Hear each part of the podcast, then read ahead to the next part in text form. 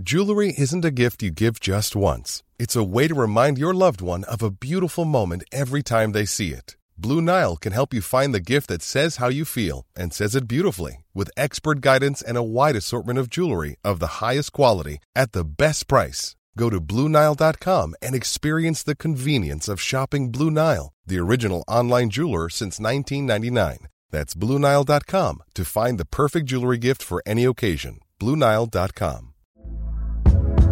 Hey there, it's Michelle Norris. I'm host of a podcast called Your Mama's Kitchen. When I travel, I'm usually looking for a way to find a taste of home when I'm not at home. And one of the things I love to do when I am at home is entertain. And Airbnb allows me to do that. When I was in California recently, I rented a house that had a great kitchen. And when we were sitting around the table, we we're all thinking, we're in someone else's house. Someone could be in all of our homes as well.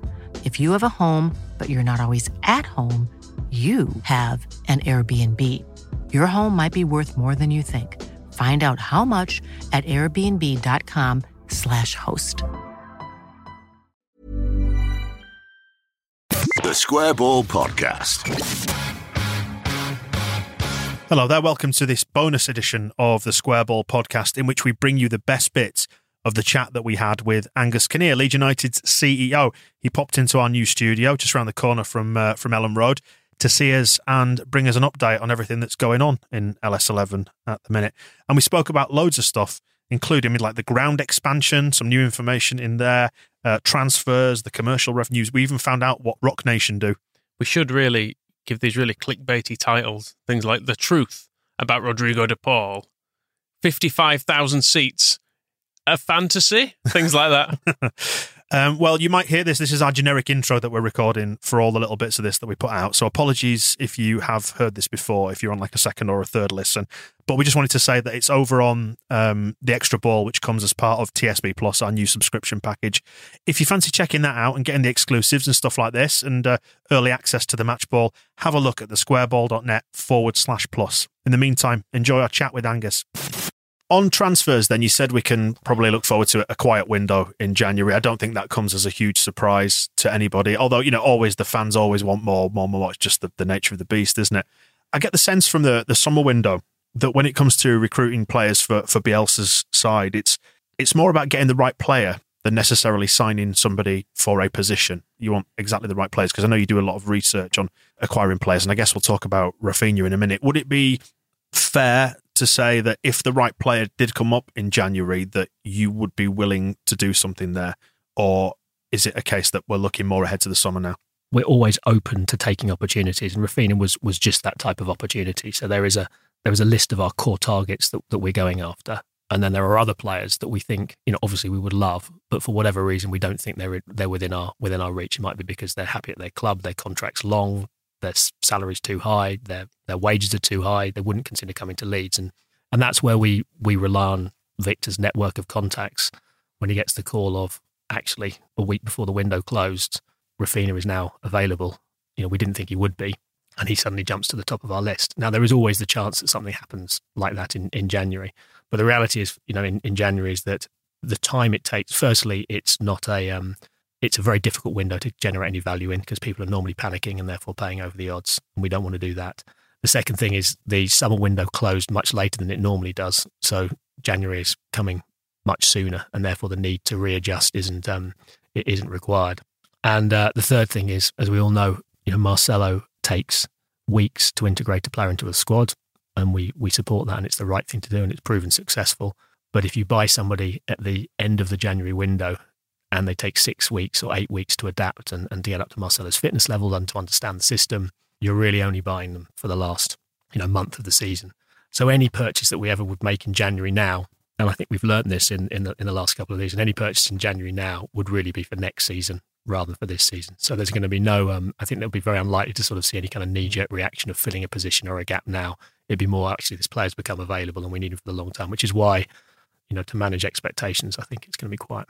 I'm interested to get your take on Rodrigo de Paul.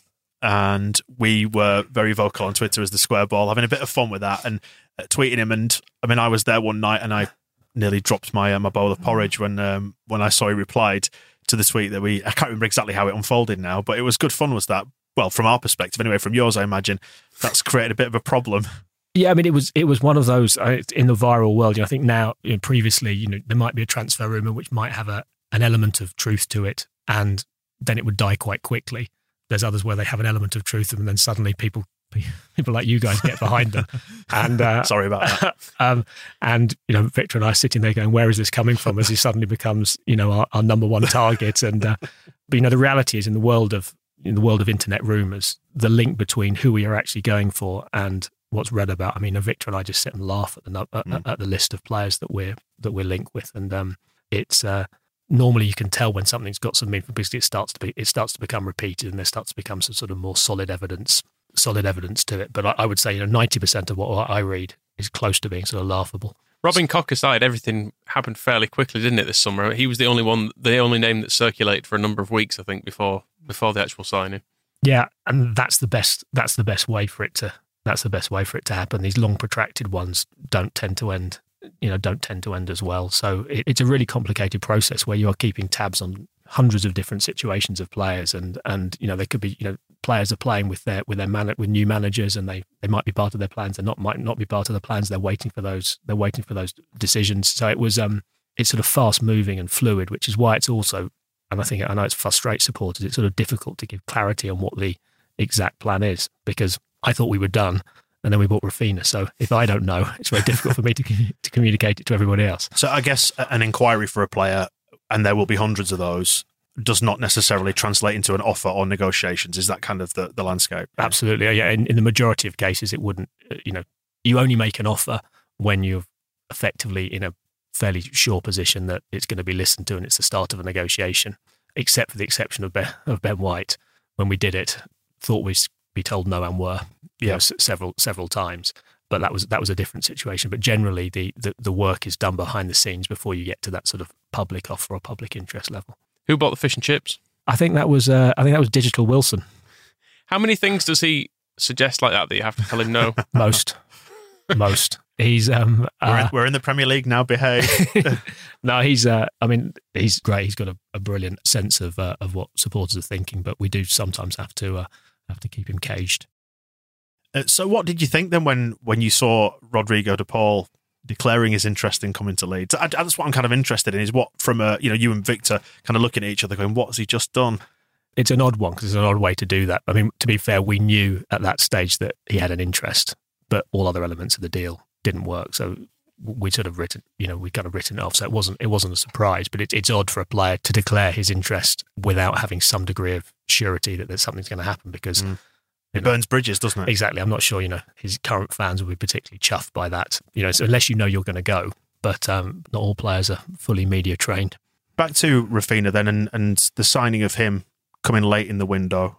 Can you tell us a bit about the background to that deal? Because we were talking off air beforehand about how you might not necessarily if you were to describe the stereotypical Brazilian, the, the phrase that always comes up is, "Can they do it at Stoke on a Tuesday night in February?" kind of thing, and you get yeah. the sense that Raphinha could. Yeah, I, I, mean, it's it's a it's a filter that we know we have to put our players through now. You know, Marcelo is so exacting, so demanding. It's unfair on Marcelo and the player himself to put them in an environment where they're not going to uh, be able to deliver and, and cope with it. And we have made that mistake historically, and we can't make it again because um, your mistakes are magnified in the Premier League because you're not making two million pound signings, you're making 17 million pound signings. So Victor and I are very conscious that if we get it wrong, they're hard to reverse out of.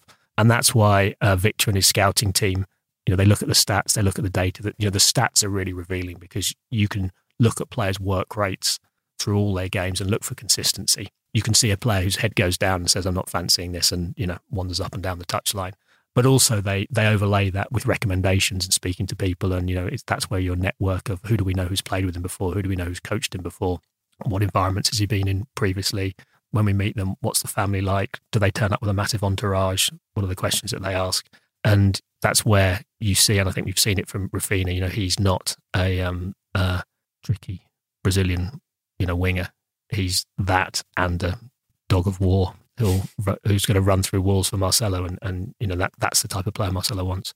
He's got scary levels of focus in his eyes. He's a cold-eyed killer, I think he is. What's the post-Brexit transfer market going to look like? Because fans may not be aware that there are slight changes coming in in the new year. Yeah, so we've been working with the Premier League on the on uh, the um, snappily titled uh, post Brexit access to talent, um, which uh, is exactly how do we work through the immigration system when Brexit comes in in January. And the, the tension is between the Football Association, who are uh, believe that uh, they need to protect against an influx of, of foreign talent so that they can um, develop British talent and, and, and bring homegrown players through to the England team. And the Premier League teams who believe that uh, the best way to deliver for the England team is to create as competitive and as high quality a domestic market, and then the English players will naturally rise to the top. And, and therefore, we've been having this debate that we don't think that protectionism, i.e., you know, enforcing people to have more British players, and therefore taking British players who are not quite as good and hoping that they're going to get better isn't the model and the best model. And we think all the data proves this is you need British players to come and play with the best of the best from Europe and internationally. And that's how you get a brilliant England team. The England team is stronger than it ever has been before. It's um, performing at every level, right, right down through the age groups. And we think that's because, you know, the Premier League's the best league in the world. So for us, it's about a, it's about a, a quality model. And what you need is you need Kalvin Phillips playing with Raphinha and Rodrigo and, and that type of player. So there's been a bit of tension, but I think we're now in a position where the FA and the Premier League are, are aligned, and actually the post Brexit rules are not going to be significantly different from where they were previously. They'll be a little bit more restrictive, but um, in most markets, we still should be able to sign the players that we want. To look at it in reference to our current squad, then, is there anyone in either the main squad or the under 23s who with the new rules, we wouldn't have been able to sign, do you think? Or do you think we were kind of uh, more or less in line with it anyway? With the original proposals before they were changed, there was five or six players who wouldn't have been able to play for Leeds, and that would have been really damaging. And obviously, across all, across the Premier League as a whole, people were very concerned about that because it, it's about rather than at the moment, uh, if you're a European citizen, you've got free movement. What they were talking about doing was putting a similar point system in for European players as we have for international players, where you know, you have to be an international and you have to play 75% of the, of the, of the last number of international games. That would have been very restrictive. We've moved on for that. So we think we can plot a way through it. Although my understanding is it's only an interim measure. So it's still, for the long term, still needs to be sorted out. Which players would, would they have been just out of interest? It was some of the big players this season. I think I think Rodrigo would have been fine, but I think it was Meslier or someone maybe, or Raphinha uh, as well, maybe. I think it was yeah, I think it was Raphinha and either Koch or Llorente who wouldn't who wouldn't have made it under some of the proposals. So it would have been, and, and it became obviously it was a it was very very high profile conversation in the Premier League to fix it, and and I think you know the Premier League's been such a fantastic export. We have a very good argument why it still should be able to retain or secure the best European talent, and at the same time deliver fantastic you know academies and fantastic young players coming through. Which you know if you look at the current England team, the team that Gareth's put together at the moment is based on fantastic young England talent coming through. A lot of right backs. A lot of right backs. Poor Luke. He could he could be getting a game. His, I think his time will come. His time will come. And is it right there'll be no under 18s from overseas in future under the new rules? I think that's still to be still hmm. to be decided. Okay. Does any of this make a European feeder club a bit more appealing? I know we've flirted with the idea of it before, and Andrea's shown interest in clubs before. But is is this now a, a step where you think, okay, maybe it's it is worth getting that route into Europe for us? I think when when the rules are finally defined, that'll absolutely be something that, that if it makes sense to do and can be done, that people will be looking at. Andrea uh, has made no, uh, never hidden the fact that he believes that they that a, a, model of European clubs or collection of European clubs under under the same ownership um, has some benefit benefits in terms of scale and player development and potentially commercially. And I think that's something he'll con- he'll continue to look at. But until the the uh, immigration rules are, are defined for the long term, it's impossible to know whether a feeder club would be the best solution and then where you would locate it to make it work best. The Square Ball Podcast.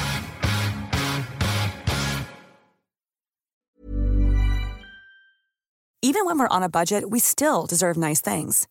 Quince is a place to scoop up stunning high end goods for 50 to 80% less than similar brands. They have buttery soft cashmere sweaters starting at $50, luxurious Italian leather bags, and so much more. Plus, Quince only works with factories that use safe, ethical, and responsible manufacturing. Get the high-end goods you'll love without the high price tag with Quince. Go to quince.com/style for free shipping and 365-day returns.